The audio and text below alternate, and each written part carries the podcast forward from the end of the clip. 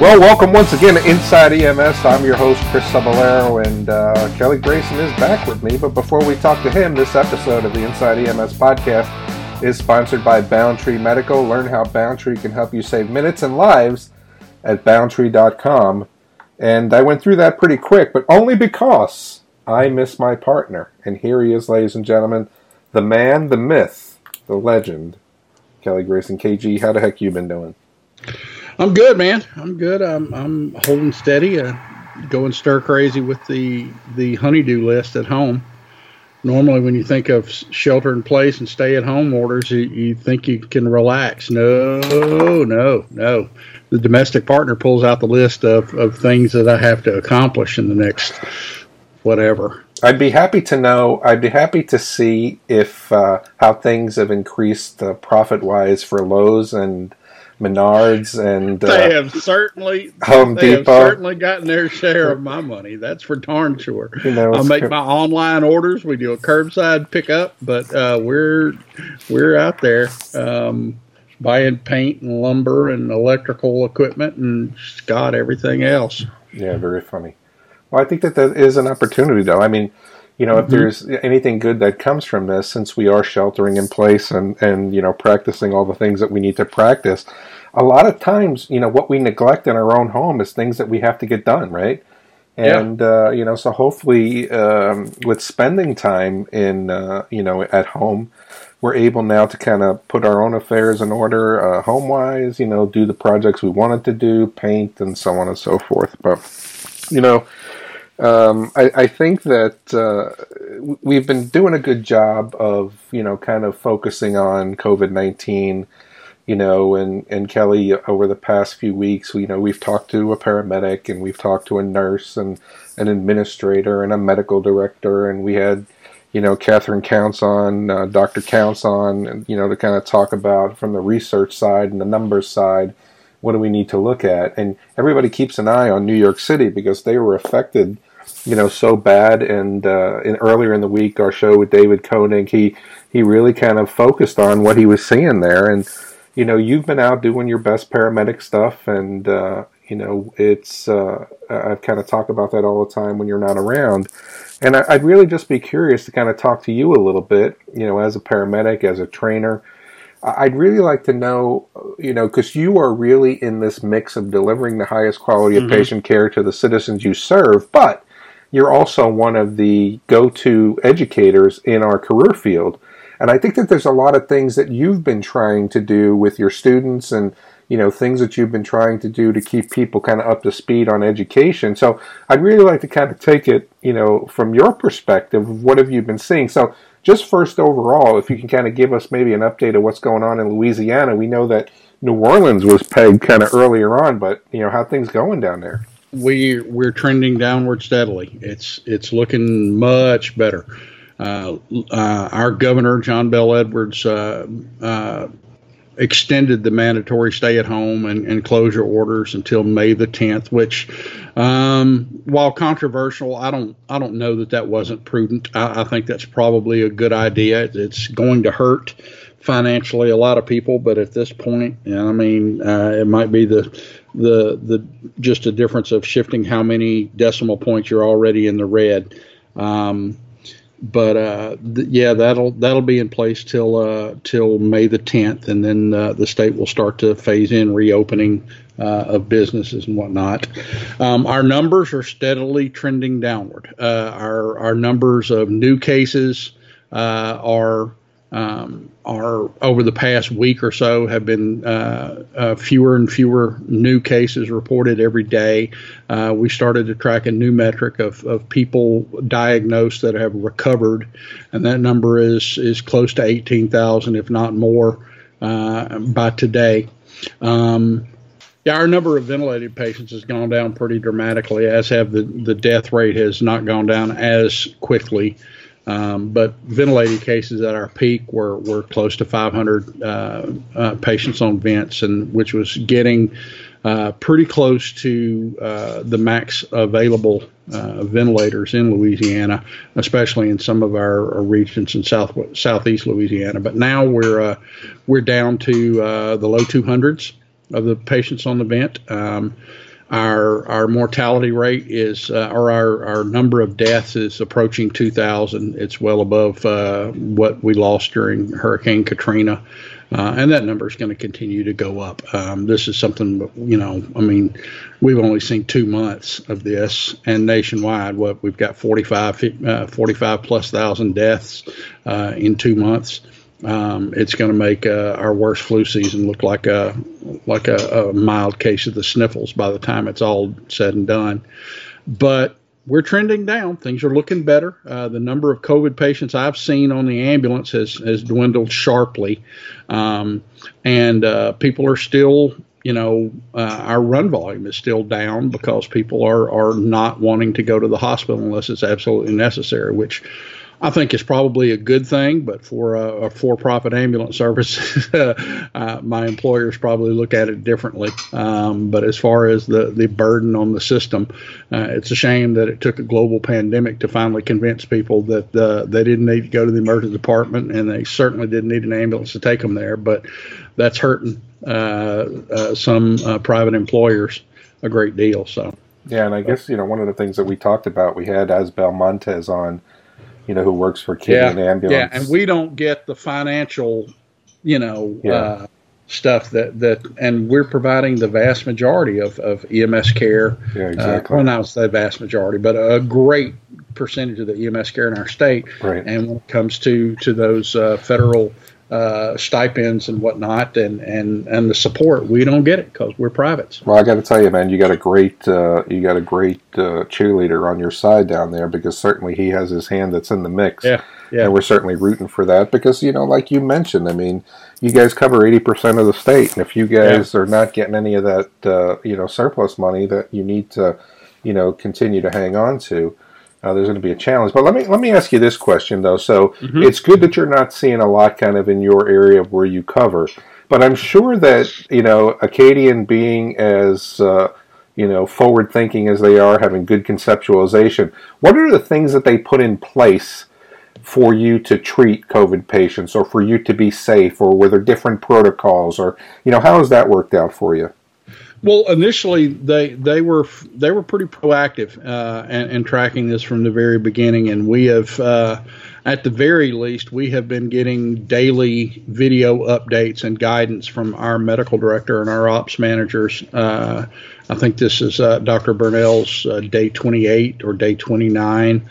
Um, so for, for a solid month, he has been recording uh, uh, video messages to all employees uh, that we're encouraged to watch. Uh, everything from from current numbers to the impact of, of COVID on on uh, our uh, our run volume and and doffing and donning procedures and and and that's a constantly evolving process. It started out, you know, where we were okay, um, we're going to wear they had adequate stockpiles of materials uh, and equipment, but but not enough when you consider that that uh, at some point you're going to be doffing and donning uh, full PPE with every patient multiple times a day. And how many darn times can you wear the same N95 mask without it, it turning to to uh, sawdust or or uh, a big slobber saturated uh, thing on your face? Um, so logistically, we had uh, a good many supplies in place, but uh, but nowhere near enough. And I think that was true of just about every uh, uh you know all major systems. Uh, um, probably didn't anticipate the, the amount of times we'd be using this equipment. Early on, they followed the CDC guidelines pretty stringently. Um, but uh, my personal opinion, this does, may not reflect those of my employer, so um, I'll, I'll qualify it with that. As my personal opinion is, is as the CDC guidelines uh, started loosening uh, and started to smack somewhat of, of desperation, um, uh, my employer's uh, guidelines uh, stayed stringent and, and got even more so. Uh, for example, at one point they were saying, okay, you need to be wearing a um, you need to be wearing a, uh, a face mask. Uh, when you're dealing with any patient in close proximity, and then uh, wear an N95 mask uh, if they're COVID positive or febrile or, or have a difficulty, uh, a dif- dyspnea complaint. And then it morphed into uh, you will wear full PPE on any suspected COVID 19 or confirmed positive patient, and you will wear gloves uh, or you will wear eye protection and a face mask on every single patient contact, and every single patient will wear a face mask. And that's what the, the restrictions we're under right now. Everyone wears. Um, uh, everyone wears a mask. Uh, we don't go anywhere without a mask. We don't say hello, hi, I'm I'm Kelly with so and so ambulance service without a mask on. And um, compliance been pretty good because this is these are habits we were in before. Um, uh, it's long been a, a, policy at my employer that that, for example, if we're working in cardiac arrest, um, that we don't intubate or perform an airway maneuver without uh, a face mask and a face shield on and they're sticklers for that. Now, some of us, you know, a supervisor can't look over your shoulder 24 7, so not everyone was compliant with it, but we had uh, a pretty high degree of, of compliance with that policy. So it wasn't a great leap to start doing more of it. Um, and probably two weeks ago, uh, we got our we started getting uh, sufficient quantities of reusable P100 respirators in, and we were brought in. Uh, every employee in every district was bought uh, was rotated through the headquarters for uh, or through their district headquarters for fit testing, and we were given a choice of a 3M half face. P100 respirator or a full face respirator with uh, with the integrated face shield uh, and and mask and everything, and and I chose that one um, just so I wouldn't have to deal with uh, uh, yet another um, problem with uh, pulling on and off eyewear. Uh, and it's hot and it's uncomfortable, uh, but it's effective. So those things are issued to us now, and we're using them on a regular basis. So so I haven't felt like uh, I've been asked to to uh, render care to anyone and put myself at risk, or at least at no more risk than anyone else would be in, in such a situation. I've had all the equipment that I've needed and guidance as well. Sure, sure. Yeah, I mean, it sounds. I'm just listening, and it sounds like everybody is dotting the i's and crossing the t's.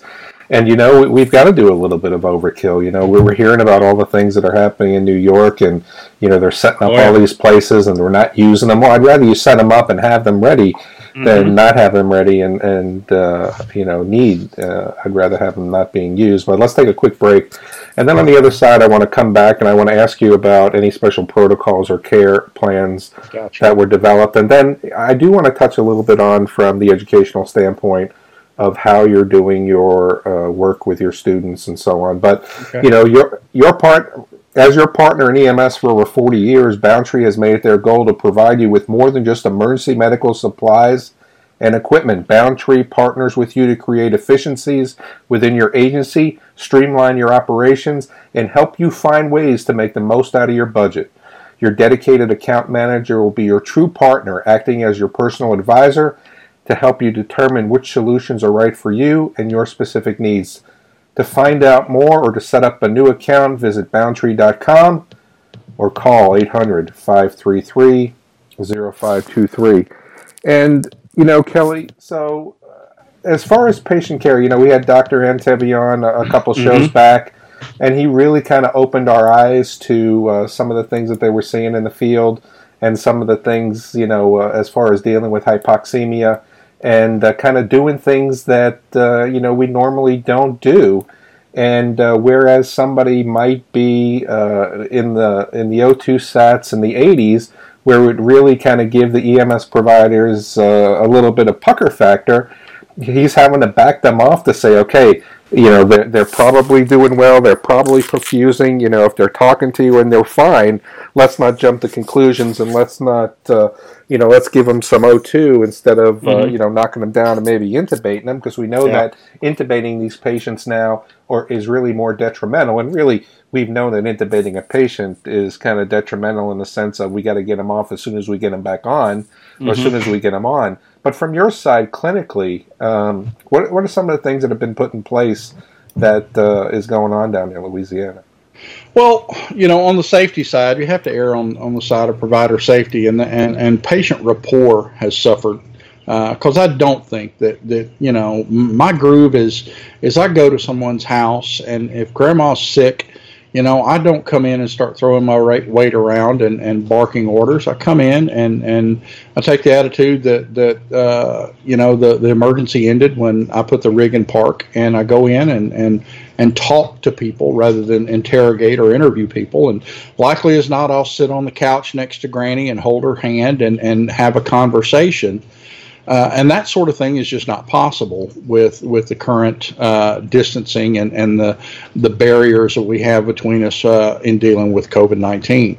So first and foremost, you know your your your your patient your your patient rapport and patient contact and that sort of thing and the and the compassion that you can you can transmit and convey is is severely hampered by all the stuff we're having to do. That said, um, there's still a, a, whole lot of uh, uh, TLC can be conveyed through human touch, and, and we can still do that. But we don't bring our equipment into homes unless we absolutely have to. Uh, so we, we practice the ABCs, ambulate before carry. Uh, we we go into homes if we absolutely have to. I, I still am, am, very leery about making a dyspneic patient walk any particular distance. Um, so we'll still go in, um, but generally we stay outside. And if it is a PUI, a, a person under investigation, or one who's confirmed COVID positive, uh, we try to limit uh, crew contact uh, to to one crew member.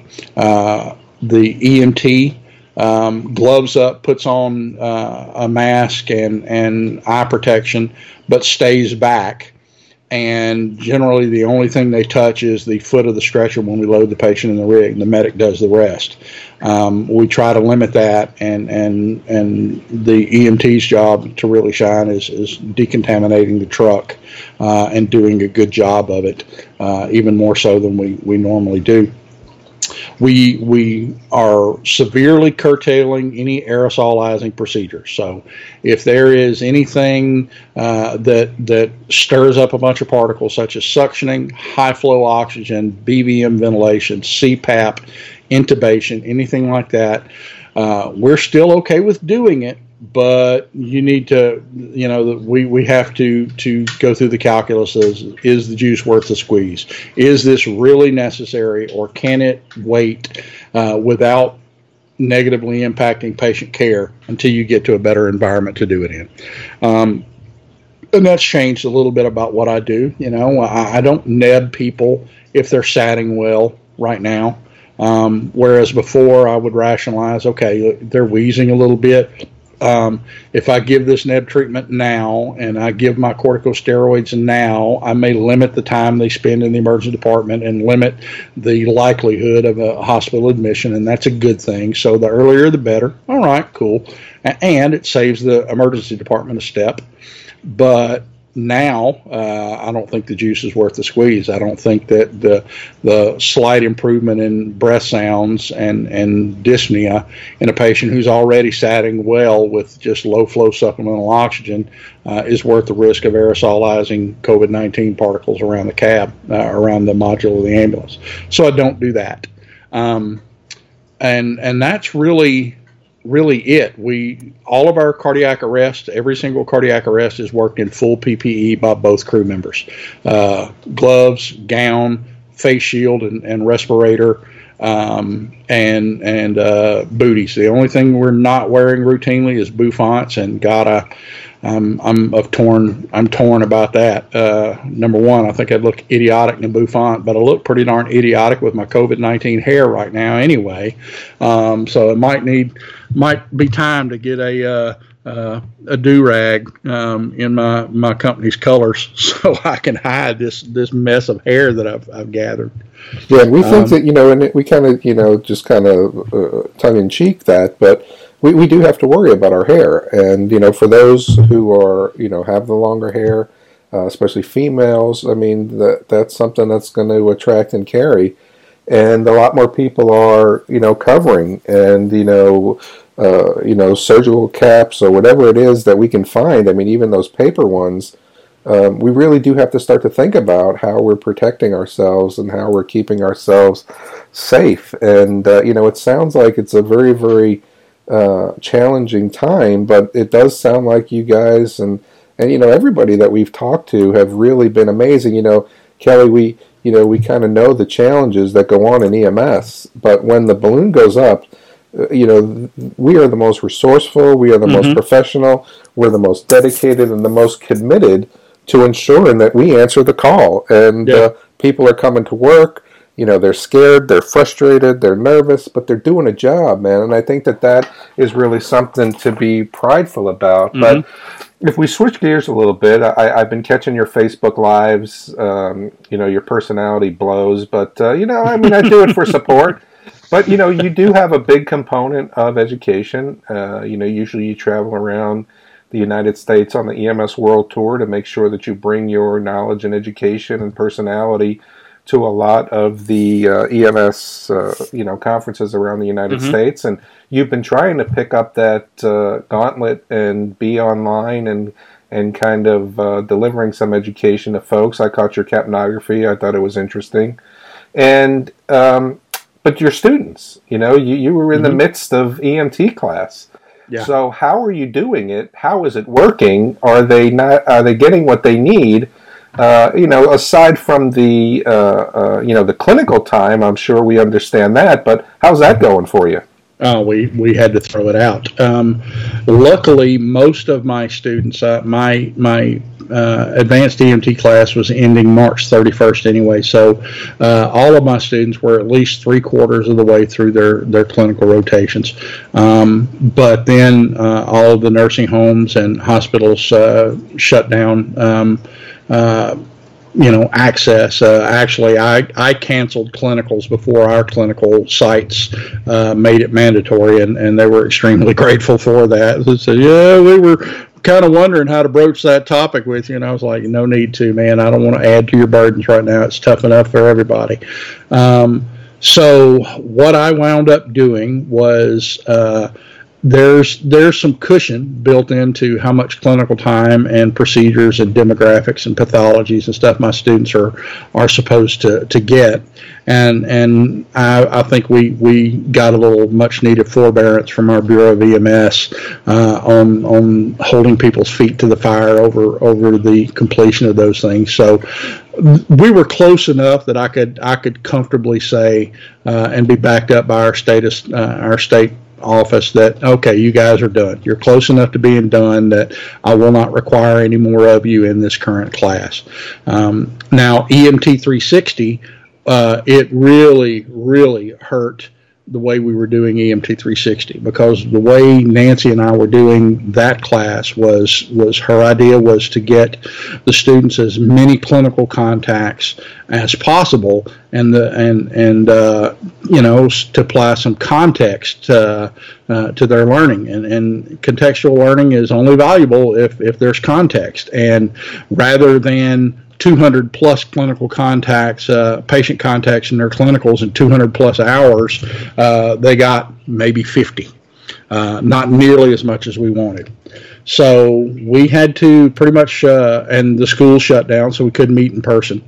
So we shut down our classes and said, okay, you guys are done. You finish your online uh, self study work uh, by uh, tomorrow is the deadline, and um, and we will mark you as successfully completed the course, provided you met your academic requirements, and you are free to go take the National Registry Cognitive Exam and apply for provisional certification in Louisiana, which our state is allowing us to do.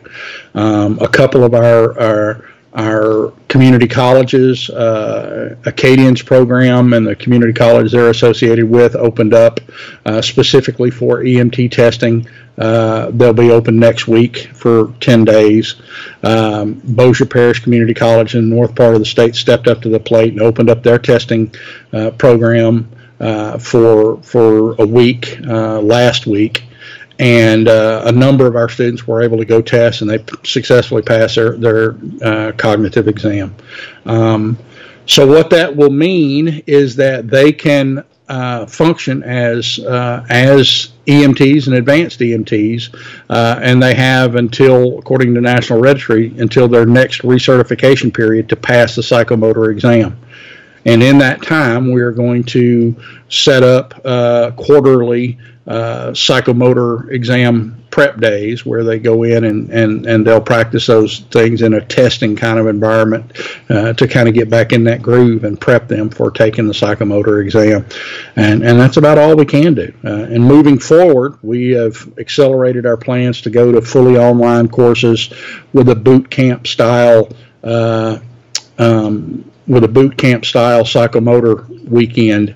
Uh, we're going to have several of those and it's not optimal. It's not the way I like to do things, but that's our reality right now. And, and hopefully, when, when this crisis passes, we'll be able to go back to EMT, EMT 360 the way I like to do it. Um, but our EMT program is pretty much mimicking our advanced EMT program. Uh, our advanced EMT program is, is mostly online with monthly skills days. The only difference is is, is our EMT program, uh, our online EMT program, rather than have a monthly skills day, we're going to have a skills weekend, like quarterly. Um, and uh, that's that's receiving a lot of interest. So much so that uh, we're we're kind of um, looking at uh, there are some some out of state uh, folks from across the country that have uh, asked if, if because uh, EMS education has been severely impacted in other states as well, and they're asking, hey. Uh, um, if you're doing an online thing, can we get some some students in your online program? So we're working out agreements with skills proctors and, and, and travel agreements to to see if uh, when the travel restrictions are, are lifted, uh, can these guys come down, uh, grab a hotel room for a couple of days, and and spend uh, a Friday, Saturday, and Sunday uh, in intensive skills training before they go test. So that's where we are right now, and. Um, hopefully that's not our new normal, but uh, I do think that, that the work with hybrid classes that we've been doing prior to this has prepped us for this moment. And you know, one of the things I've been doing is is a, a number of the EMS associations that have booked me at EMS conferences uh, over the years have also stepped up to the plate for their members, and they're hosting. If they can't do live conferences, they're hosting webinars and they're asking some of their their their preferred speakers to to host uh, or to conduct webinars, and, and they're doing that for their members, which I think is, is really nice, and and uh, um, can't wait till we, we get back and, and enjoy some some face to face fellowship. But for now, uh, I'm I'm perfectly willing to do it over the uh, over the internet. Well, I want to thank you for everything you're doing. You know, both from the education side and uh, you know delivering the highest quality of patient care that you can and for everybody out there, man, I just want to tip my hat again, and and you guys just keep continue to answer the call and do what you've got to do to deliver the highest quality of patient care. But Kelly, I think it's about that time for you to get us up on out of here. Yeah, yeah, it is, and and and I'll close by saying, man, I am, I am, you know, I haven't put out a whole lot of of, of work. This hasn't been tough for me, other than the fact that you know the stress of of what I was exposed to and inadvertently and didn't know it. Um, but um, you know our our run volume and tempo has not been uh, you know extremely stressful, uh, and I've been given all the support I need to to function and, and do my job. Uh, but I am extremely impressed by my colleagues around the country who are uh, making do with with less resources than I have and and killing it. Not not in literal terms, but they're doing a great job of it. Um, and you know, man, this is people are noticing. If we waste this opportunity right now, Chris, when we are in the public eye and, and immensely favorable opinion, if we waste this as a profession, uh, uh, this opportunity to to get some of the things done for our profession that we need, uh, we'll have will have wasted a golden opportunity. But that hey, that's me. Um, we'd like to hear what you think. How is COVID 19 affecting your service? What changes in clinical practice, both in your EMS system and at the hospital, have you noticed?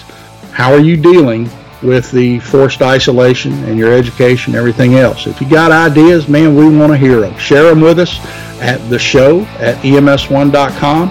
And for myself and co host Chris Cebollero, thanks for tuning in to Inside EMS. You guys be safe. We're going to catch you next week.